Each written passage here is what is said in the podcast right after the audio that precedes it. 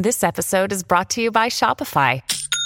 Forget the frustration of picking commerce platforms when you switch your business to Shopify, the global commerce platform that supercharges your selling wherever you sell. With Shopify, you'll harness the same intuitive features, trusted apps, and powerful analytics used by the world's leading brands. Sign up today for your $1 per month trial period at shopify.com slash tech, all lowercase. That's shopify.com slash tech.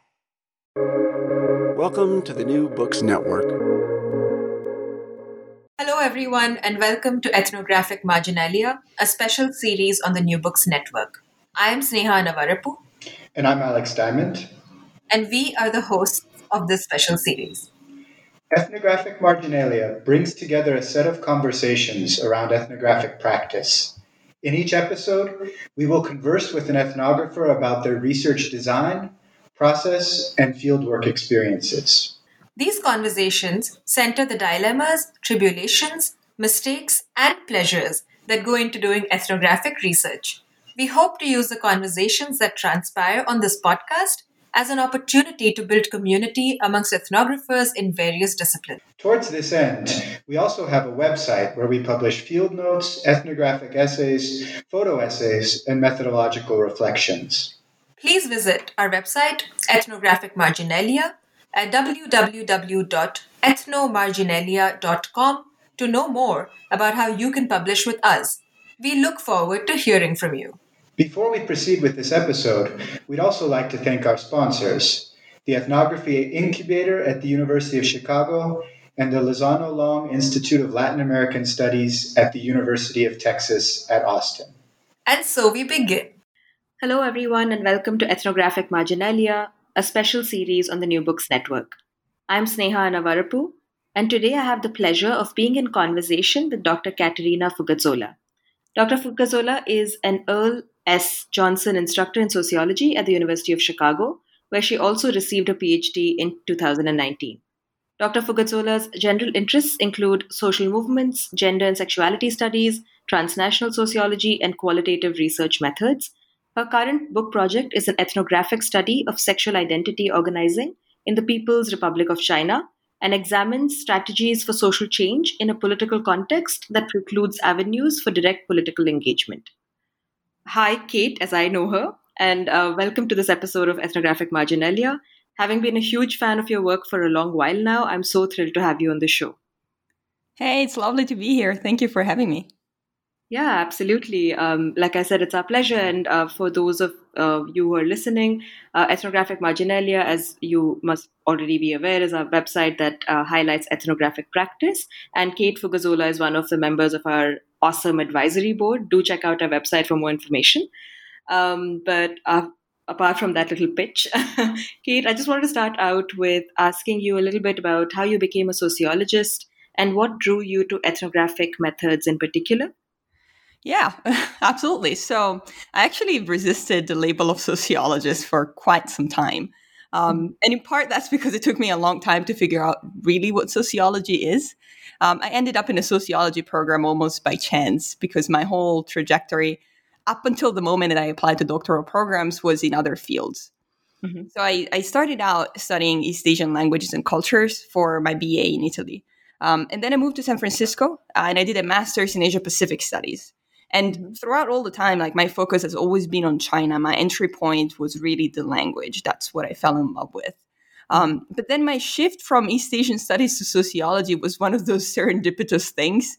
Um, at the University of San Francisco, I worked closely with Professor Dorothy Kidd. She's a professor in communications in the media studies department, and it had nothing to do with my master's that I was doing at the time.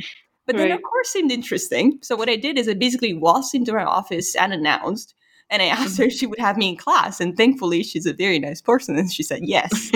uh, and that was my first time being exposed to something that was a completely different way to study language and communication. And that was a way that was more focused on the social elements and on language in action. So I started mm-hmm. getting interested in social movements um, and social movement theory, and then in the communicative aspects of activism.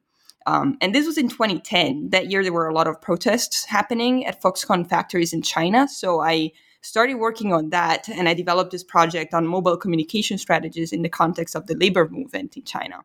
And I wanted to mm-hmm. continue working on that. And I wanted to know more about social movements. And I wanted to know uh, and to go on with my graduate studies to actually have the time to go to China and spend time with activists. Um, and then my brilliant mentors intervened and they were like, yeah, I think you may want to apply to sociology programs. So mm-hmm. I did. Um, so before I knew it, I became a sociologist. And ethnographic methods, well, it, it turns out that ethnography was kind of the thing that I had always wanted to do, even before I knew what ethnography meant. Um, right. Um, that's because of the focus and fascination has always been on language. Uh, mm-hmm. So on the nuances and on the cultural subtleties, and those are things that require that kind of embeddedness that that only ethnography can can give you. Mm-hmm. That's so interesting, and I feel like uh, you know what you said about not knowing what sociology is is something that I also share, um, and we've talked about this a lot. And um, yeah, sometimes I wonder maybe ethnography offers that kind of flexibility, you know, of like borrowing from different disciplines and uh, I, I mean, I, I, can relate a lot to what you're saying about uh, just being interested in figuring out or interpreting culture in that sense, right? Like in a particular context. So yeah, that's a really, yeah. Yeah. Um, so, could you tell us a little bit about uh, your research in general and maybe how you started uh, doing research on LGBT organizing in China? Like, what exactly drew you to this particular project, I guess? Yeah. Um, so, uh, so as I mentioned, like my the beginning of my doctoral studies was with a project that was on the labor movement in China. But then mm-hmm. I started a PhD program, and uh, very quickly it became evident to me that approaching that ethnographically would have required a kind of access that I was not likely to get in the few years in the program.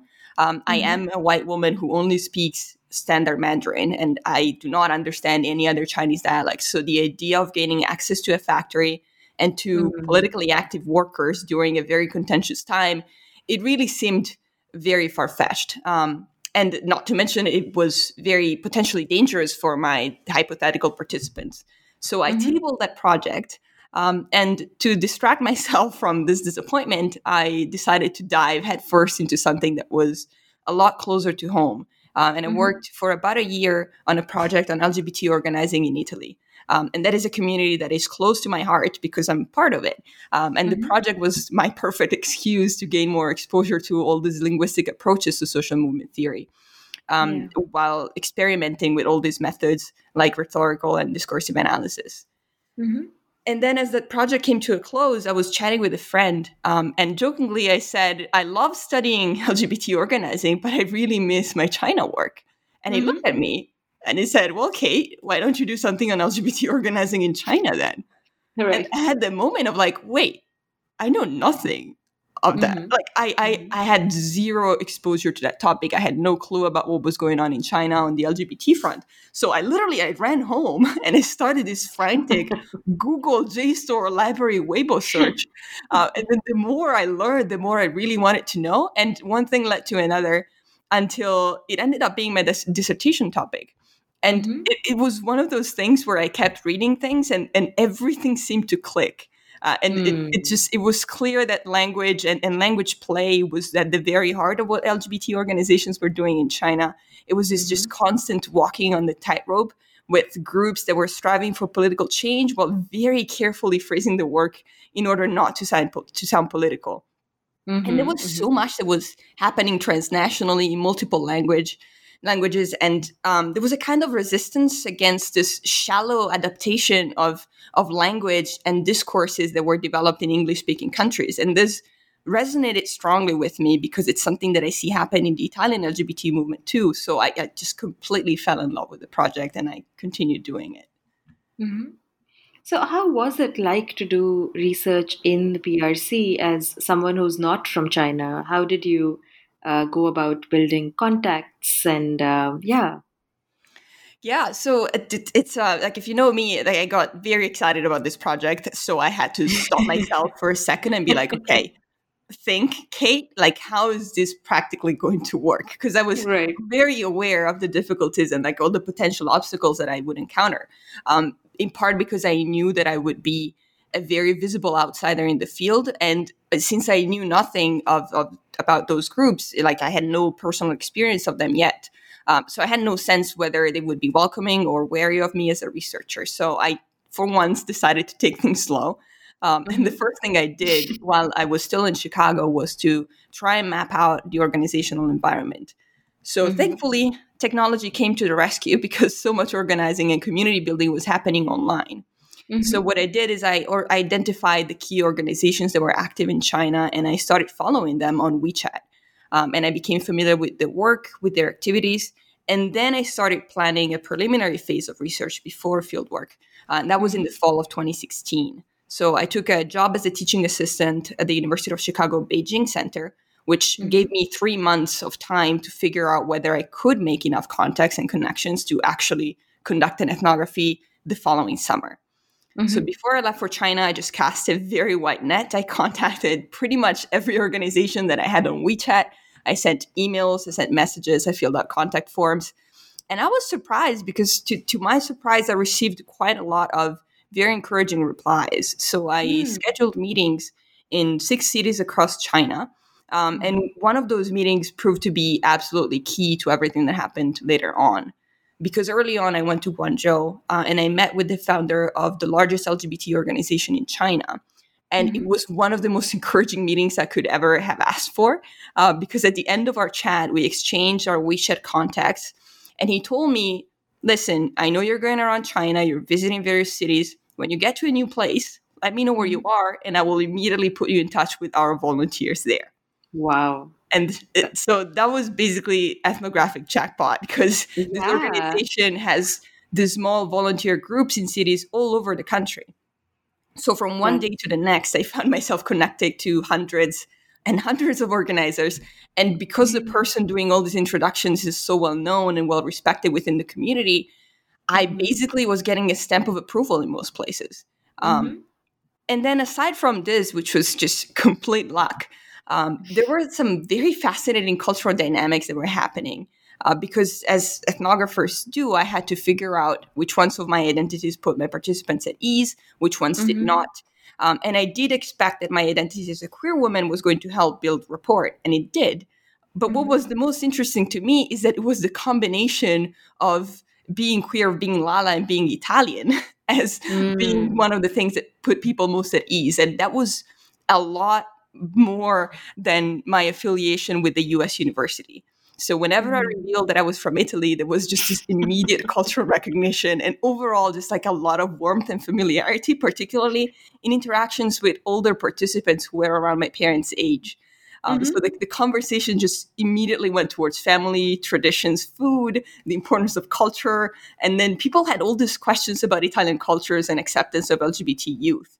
Uh, mm-hmm. And I was mm-hmm. married at the time, so I got a lot of questions on same sex marriage in Italy, and it always just led to fantastic conversations. So that was mm-hmm. my introduction from that point on. When I realized it, immediately I was like, Hi, I'm Kate, I'm an Italian Lala. And that mm-hmm. was the beginning of all my conversations.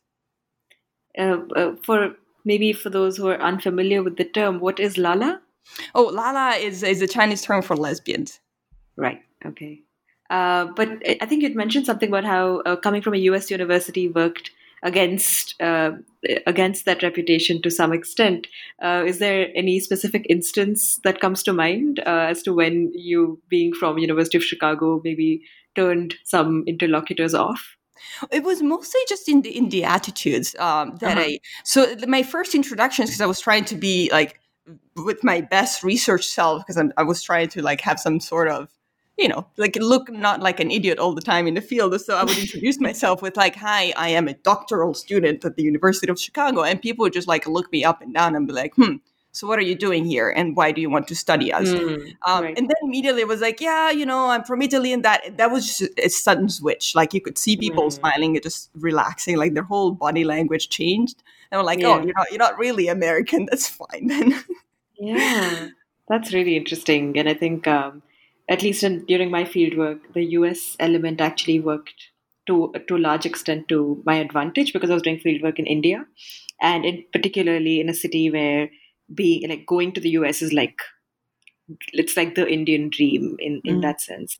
Um, so yeah, it's it's so interesting that uh, there are all, all these different, of course, valences uh, uh, with institutional affiliation during fieldwork. I'm also a little curious about what like your day to day looked like when you were doing field work i guess in terms of the kinds of logistical negotiations um, that i think that are very particular to each person's ethnographic fieldwork? Like how what what did a typical day, I guess, uh, doing fieldwork look like? Oh yeah. Well, I mean, I had like a fieldwork in different cities. So, and then I mm-hmm. had the my my dream fieldwork at some point was four days on on a cruise ship that I'm I'm happy to talk yeah. about later. But in general, when I was in the city, I would wake up early, um, have fantastic food for breakfast, um, and then immediately go to either a volunteer group or go to one of the. Sometimes they they had like physical bases, like offices that they rented out, um, and I would spend mm-hmm. some time there and there was was always so much going on all the time that i would just sit back help however i could help organize help set up chairs um, yeah. try and figure out what was going on sometimes they had like live streams going on and so whenever i was present if there was a video thing i would always be there with like hi here's someone from italy also interested in in lgbt groups in china um, mm-hmm. so a mm-hmm. lot of it was just being present um, a lot of my conversations, like some of the best conversation I've had, happened around food. Um, mm. Very unsurprising for an Italian, but that's uh, that was the thing, right? Be around when people relax, um, be around when they work, but also be around in the off moments. So that was yeah. that was the key for me. Mm-hmm. Yeah, and since you brought it up, um, this was uh, an actual question in the little guide that I have in front of me. But uh, you did ethnographic observations on a cruise ship in the summer of 2017, and I know that uh, there was something uh, political also that was important in the summer of 2017. So, could you tell us a little bit about the cruise, but also the context of uh, the cruise happening and your yeah. own fieldwork? Yeah. Oh, absolutely. Uh, so I, I, always talk about this, saying that I, I got to leave an ethnographer's dream because I was stuck in the middle of the ocean for four days with 800 potential participants that had nowhere to go. yeah. So and oh, that sounds pretty scary right now, though, uh, considering the does. pandemic. Oh. But yes, I know. Like I did, it, it, damn COVID now changed my perception of cruises, but that was yeah. incredible uh, to yeah. be there. And it was just again a stroke of luck that was born out of those months of preliminary research in 2016. Because at the time, one of the volunteers that I spoke with told me about this really exciting event that was being planned at the time, um, mm-hmm. and it was with this organization that was going to be celebrating their 10th anniversary. Um, every year they have like this Kentanghui, this national conference, and 2017 was going to be the 10th anniversary, and they wanted to mm-hmm. do things in style to celebrate that. Um, so they decided to have this huge meeting on a cruise ship that was traveling from Shanghai to Fukuoka, Japan, and then back. And mm-hmm. as soon as I heard this, I knew that I had to do everything in my power to get a ticket. And it, it, took me a bit of work and a lot of help from volunteer friends to actually finalize the booking, but then it mm-hmm. happened. Um, and for these four days, the, the cruise ship was packed with activities, uh, including the very first symbolic collective same sex wedding that was organized by an LGBT group uh, in the PRC. And we were we were technically in no man's land, really, because we were in the middle of the ocean. But the, the symbolic significance of the event was huge. Um, and the whole cruise ship, like if as I think back to it, it just it feels like a fever dream because there were things going on like quite literally 24/7. So I was frantically moving up and down the ship from event to event, doing interviews, chatting with people, having lunch with volunteers, and then rushing back into my cabin to furiously type down notes and thoughts. Right. Uh, like my field notes for those four days are just this mess of writings and sketches and audio notes on multiple devices and photographs and videos. It was fantastic. Just like one of the most exhausting experiences of my life, but yeah. incredible. Yeah. Um, and I remember we were a part of um, a little group, like a support group almost, when we were in the field. And I remember those four days pretty vividly because you were like texting us, telling us all about what was happening, but you were also really, really busy, but in this energizing way, I guess, like the kind of busy that uh, that ethnographers really like want in the field yes. you know like a lot of absolutely activity. it's the kind of exhaustion that like ethnographers really live for even though like it's it's draining because it's mentally draining for me like one thing that i did not expect is how like how physically draining it would be to just speak a foreign language uh, yeah. for the whole day like my jaw hurt like it yeah, was yeah. it was kind of like that and my brain hurt uh, but again like i i feel incredibly blessed to, to have been able to do that so yeah, that's uh, that's really interesting. Could you could you take pictures and stuff on the cruise? Was there um, like did you have the kind of permission to do stuff like that, or was it more I like could. So there, w- there was one moment that was during the um, the wedding ceremony. Um, that was actually something that, that no one had prepared anyone else for. So that was a complete surprise. So before the wedding ceremony was about to happen, there was just a big announcement out of nowhere saying like no photographs are permitted now. Mm. Uh, only like two people that were authorized to do that. So we had to quickly put all recording devices away and we had to move because we were inside the ship at the time and we had to Mhm. move outside on the docks because the cruise ship um, did not want any photographs linked to the, the actual the actual ship the inside of the ship where it would, would be recognizable um, so we were Mm. literally like in this liminal space like we were both in the middle of the ocean so we were neither in china nor in japan at the time and Mhm. we were not inside a space where it was just like sea and it was night so all dark around us it was just this incredible situation that we were in so that was the time where i, I was not allowed to make recordings for everything Yeah. else they were very gracious and they they did allow recordings i tried to take audio recordings more than video because uh, that way if things changed in china because things could Mhm. change uh, like very quickly um, but i didn't want to have any faces and and voices linked uh, in my data Yeah. No, that that sounds like really good practice and something that I think many of us should really think about, um, especially because, yeah, uh, uh, with data leaks and all of that stuff uh, becoming more and more common. Yeah. Um, so, you know, I know that you employ discourse analysis of online spaces as part of your research. Um, I also know that you have been teaching a very popular digital ethnography course at the University of Chicago. And uh, in the context of the pandemic, this approach has suddenly become very popular. It's become, you know, like the need of the hour to think about digital ethnography because fieldwork has become like, you know, uh, a dream for many students right now. Um, but yeah, like uh, you and I were just talking about this before we started the podcast, but I guess you started thinking about online spaces way before like now. Um, so, how and why did you start thinking about online spaces as sites of research? And uh, I guess how do you approach them ethnographically? Yeah, so it is something that I've been I've been thinking about, especially these days. Um, but online spaces were, were vital for my project, uh, and and in multiple ways. My first field was really a digital one, um, Mhm. and this was again like pre-pandemic, and I never thought of this as being an online or digital ethnography because that's like that's a term and a method that at the time was very much frowned upon. Um, Mhm. But essentially, that's what I was doing because I would log on and spend considerable amounts of time just observing users and communities interacting in online spaces and coming together as a community online. Um, Mhm. And at first, I was just an observer. And then once I started my physical field work, I became more active in these online spaces as well.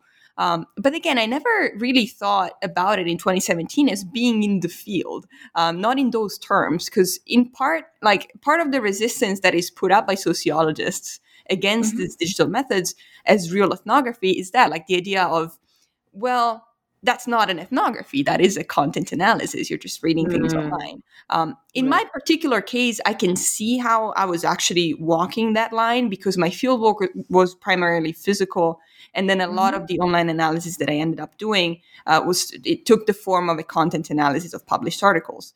But then saying that on, all online discursive analysis is content analysis, I think it's it's both misguided and misleading. um, and and that was the part that led me to put together this course on digital ethnography because on the ethnography front, the things that this pandemic has forced us all to realize is that it is absolutely possible to treat online words as field Mhm. sites. Um, right. and let's note also that this is something that anthropologists who work on digital spaces have been screaming about for years. and it's not sociologists that are a bit late to the game here, so we have to give that to them. Um, Yeah, But I think like part of the resistance to the idea of online ethnography, it, it came from this misconception, this like misimagination of the work, right? This weird imagining of a researcher opening a web page, pushing a button to download content, and then reading, taking notes, and calling it a day. But Hmm. digital ethnography is so much more because I mean, ethnography is about being there, right? Um, Right. And and the thing is, you can be there when you're online, right? And this Mhm. pandemic proved it. like we are there for each other um, and yeah. we, we have found ways to overcome so many of the obstacles that 2020 has thrown at us mm-hmm. so the question now becomes okay how do we study these new spaces ethnographically um, mm-hmm. and the answer is we find ways to be there. so we log on, we, we see conversations that are happening in real time. We participate in conversations that are happening through chats, through forums, through Zoom calls, through TikTok videos. And mm-hmm. it's not an easy field to navigate because one, it can be overwhelming. Um, sometimes the physical distance can make it harder to establish that initial trust that is so vital mm-hmm. to success in the field. And I think we should also be cautious and look at the exclusions that this field might end up reinforcing because mm-hmm. the idea that everyone is online and digitally connected is just not true. Um, mm-hmm. But it is also a field that has so much to offer in terms of affordances, right? So just think of the ability to revisit the text based conversations that you're having. You can screenshot mm-hmm. or record things happening on a screen in real time. You can observe like the spontaneous conversation that are happening within the community on a scale that would be impossible to capture in a physical field site. Um, mm-hmm. And then I, I personally just love the the versatility of digital communication tools. It's just it, it is literally a world of possibilities. You can do so much with the online world these days. Mm-hmm. Yeah, and I really like the way you're framing it, in that much of the discourse, as soon as um, the pandemic became uh, a visceral reality for academics, like much of it was just like disdain or like stress or uh, you know just uh, an uh, highlighting of limitations that this moment poses for ethnography. But mm-hmm. thinking about the advantages, I think, is always important. Uh, not to not to uh, downplay the real challenges of the time that we are in, but just to I guess offer a way out. Um, and on that note, I think I was wondering what is the one piece of advice that you would give to those starting ethnographic fieldwork around this time. Um, and really, like I know people whose proposals have had to be reshaped mm-hmm. in light of uh, what's happened. Um, so I guess I'm thinking about grad students at the cusp of fieldwork who couldn't actually do fieldwork the way they were supposed to do it. Um, yeah. Yeah, absolutely. So, I mean, in, in, in line with what I was saying about the affordances of digital fieldwork, like one thing that I have to say is don't get discouraged. Um, I mean, take time to to really grieve your project because it's going to change. Like it's not going to be the same thing that you envisioned, probably. But then breathe and look around you because just because we're physically distant, it, it doesn't mean that we have stopped creating communities. Um, mm-hmm. It's it's actually one of the reasons why I have like this deep dislike for the terminology of social distancing because we're right. really not growing socially distant. We are not. Like yes, we're mm-hmm. physically distant, absolutely, and please let's keep it that way. Um, but that no cruise ships right now, right? No, no, no, exactly. Um, but the fact that we are physically distant, it has not stopped the social connections from happening. Uh, and th- yeah. these conversations are happening and communities are forming they're finding new ways to be together uh, so we do need your ethnographic eyes and we need your insights to see this and we need you to do these projects to shed light on all that is happening so please mm-hmm. don't get discouraged uh, be safe and just dive in you have fantastic digital fields in front of you mm-hmm.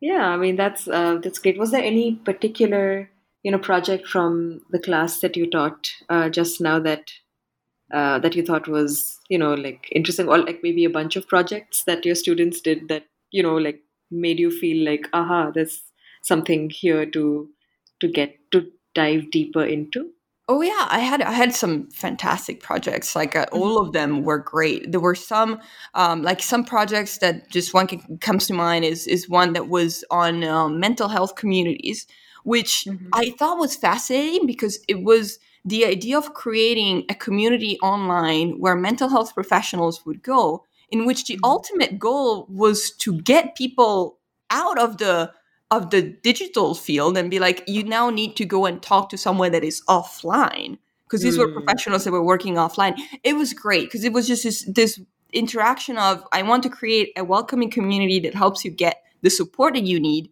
but also you need support that is not in a digital community um, mm-hmm. because n- not everyone in that digital community was a professional. So that, I thought that was fascinating.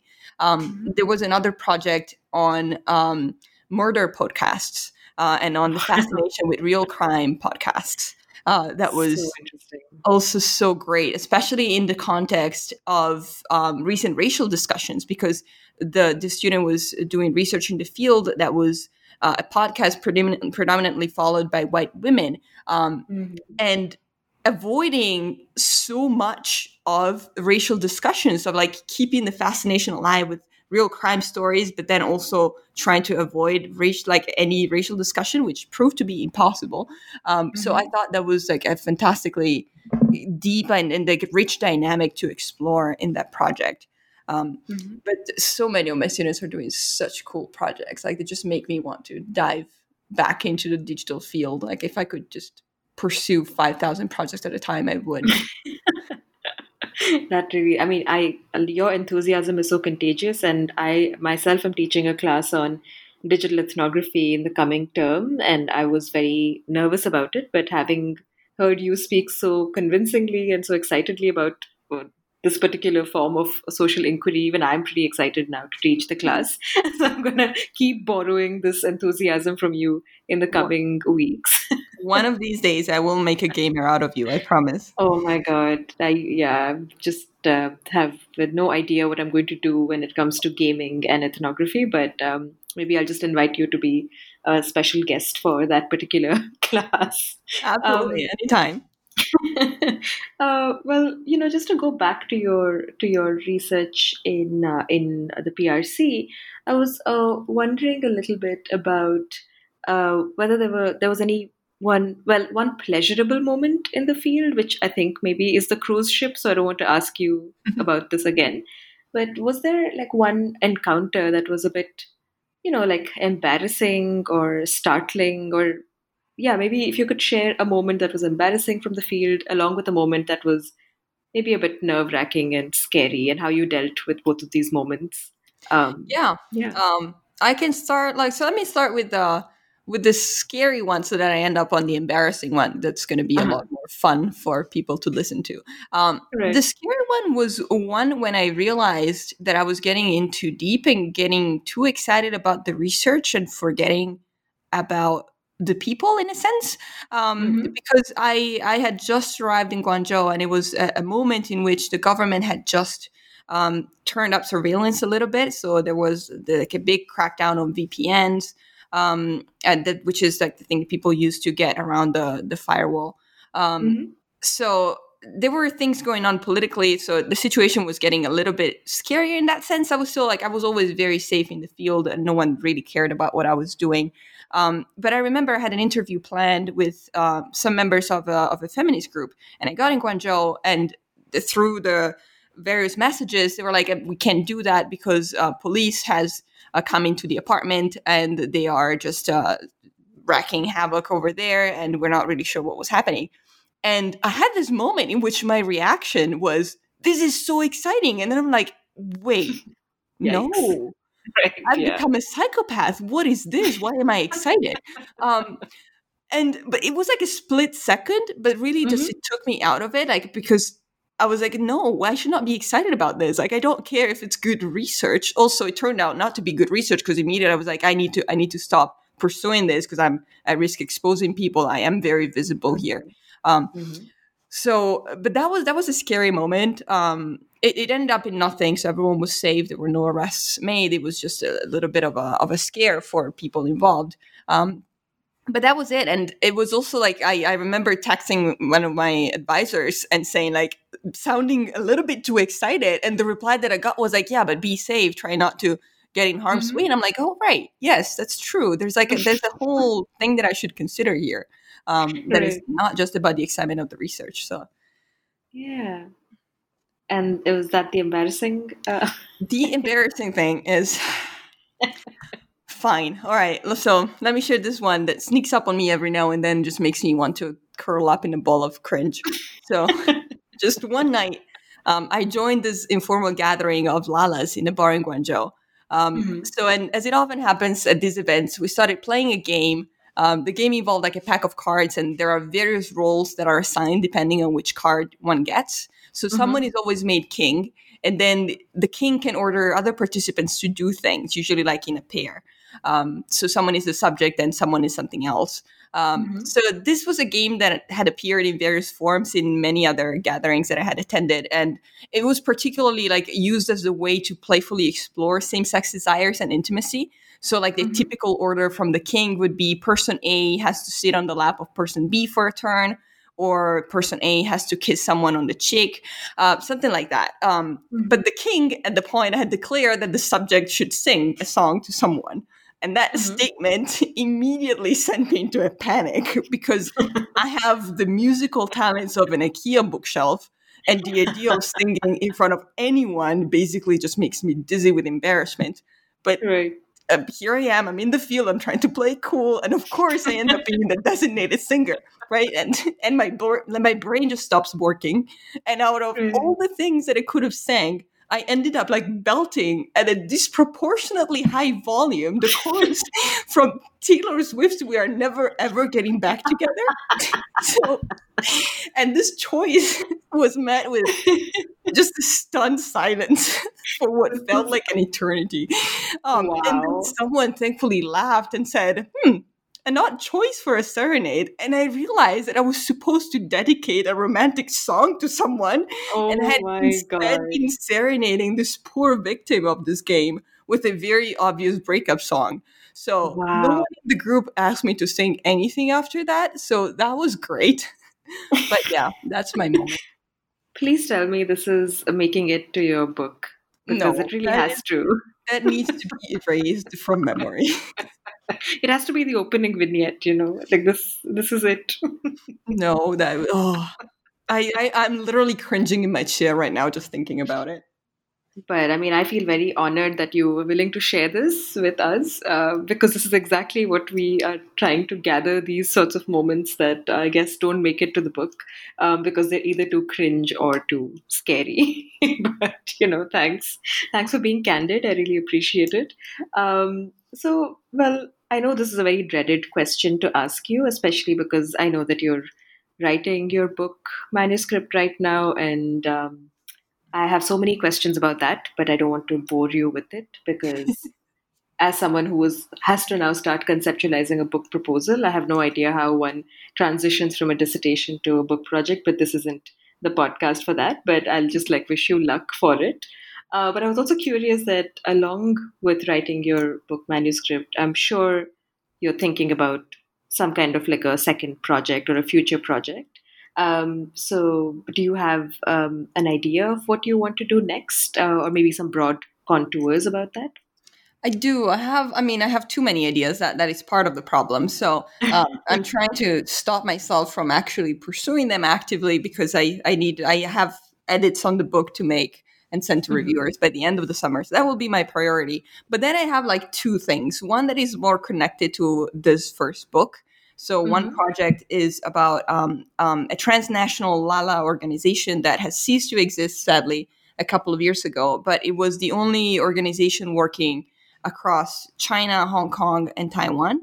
Um, mm-hmm and it was just this network of organization that um, for multiple reasons ended up having to be disbanded um, but they were working on so many cool projects including like an oral history of older lalas so mm-hmm. in part i would like to talk to them um, and figure out like just have a history of the of the organization really and all that they were doing and what happened and why they ended up not making it so that mm-hmm. is one project um, the other one has to do with gaming, which is I'm trying to resist doing that because it sounds a lot more exciting than what I have to do.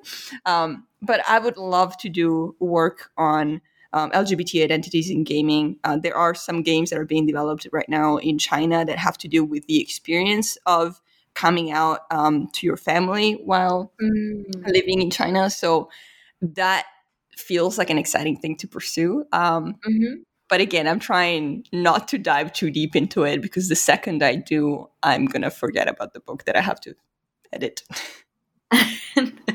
so, uh, just just to uh, because I'm curious personally, would the gaming project be something that you would uh, would it be an ethnography of uh, of the game as such, or would you be talking to the makers of the of the game, or would it be like a multi-sited uh, ethnographic project? It would definitely be like a, a, digital exploration of both the game itself, um, mm-hmm. but also in particular like at the communities that are forming to discuss the game. Um, so right. the idea of like what is the game supposed to be doing and what are the reaction that people have, because part part of the idea is to elicit discussion on what is going on uh, and mm. how people from different provinces and from different situations in life may experience um, the the idea of telling their parents about their sexual identity. So I, I, think I would be interested in the community around the game more than the game itself. Um, mm-hmm. But then it mm-hmm. really depends. Like if they were like, I don't think there's an RPG being made around that topic. If there ever is, that's it. Um, that's the end of everything else that I'm doing. I'm building a profile, and I will be in my digital field for the rest of my life.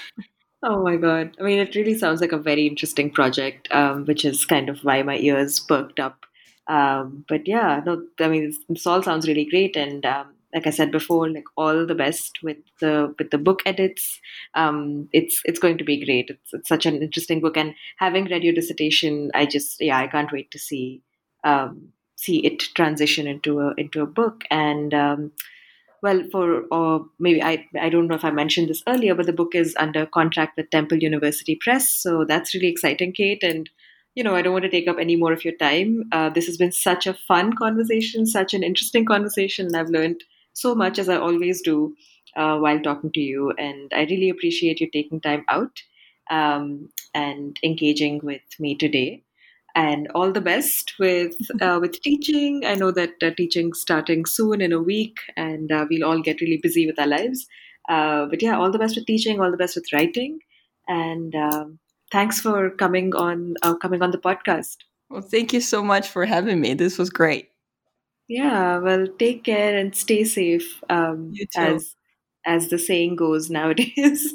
Absolutely. Stay healthy and safe. yeah. Thanks.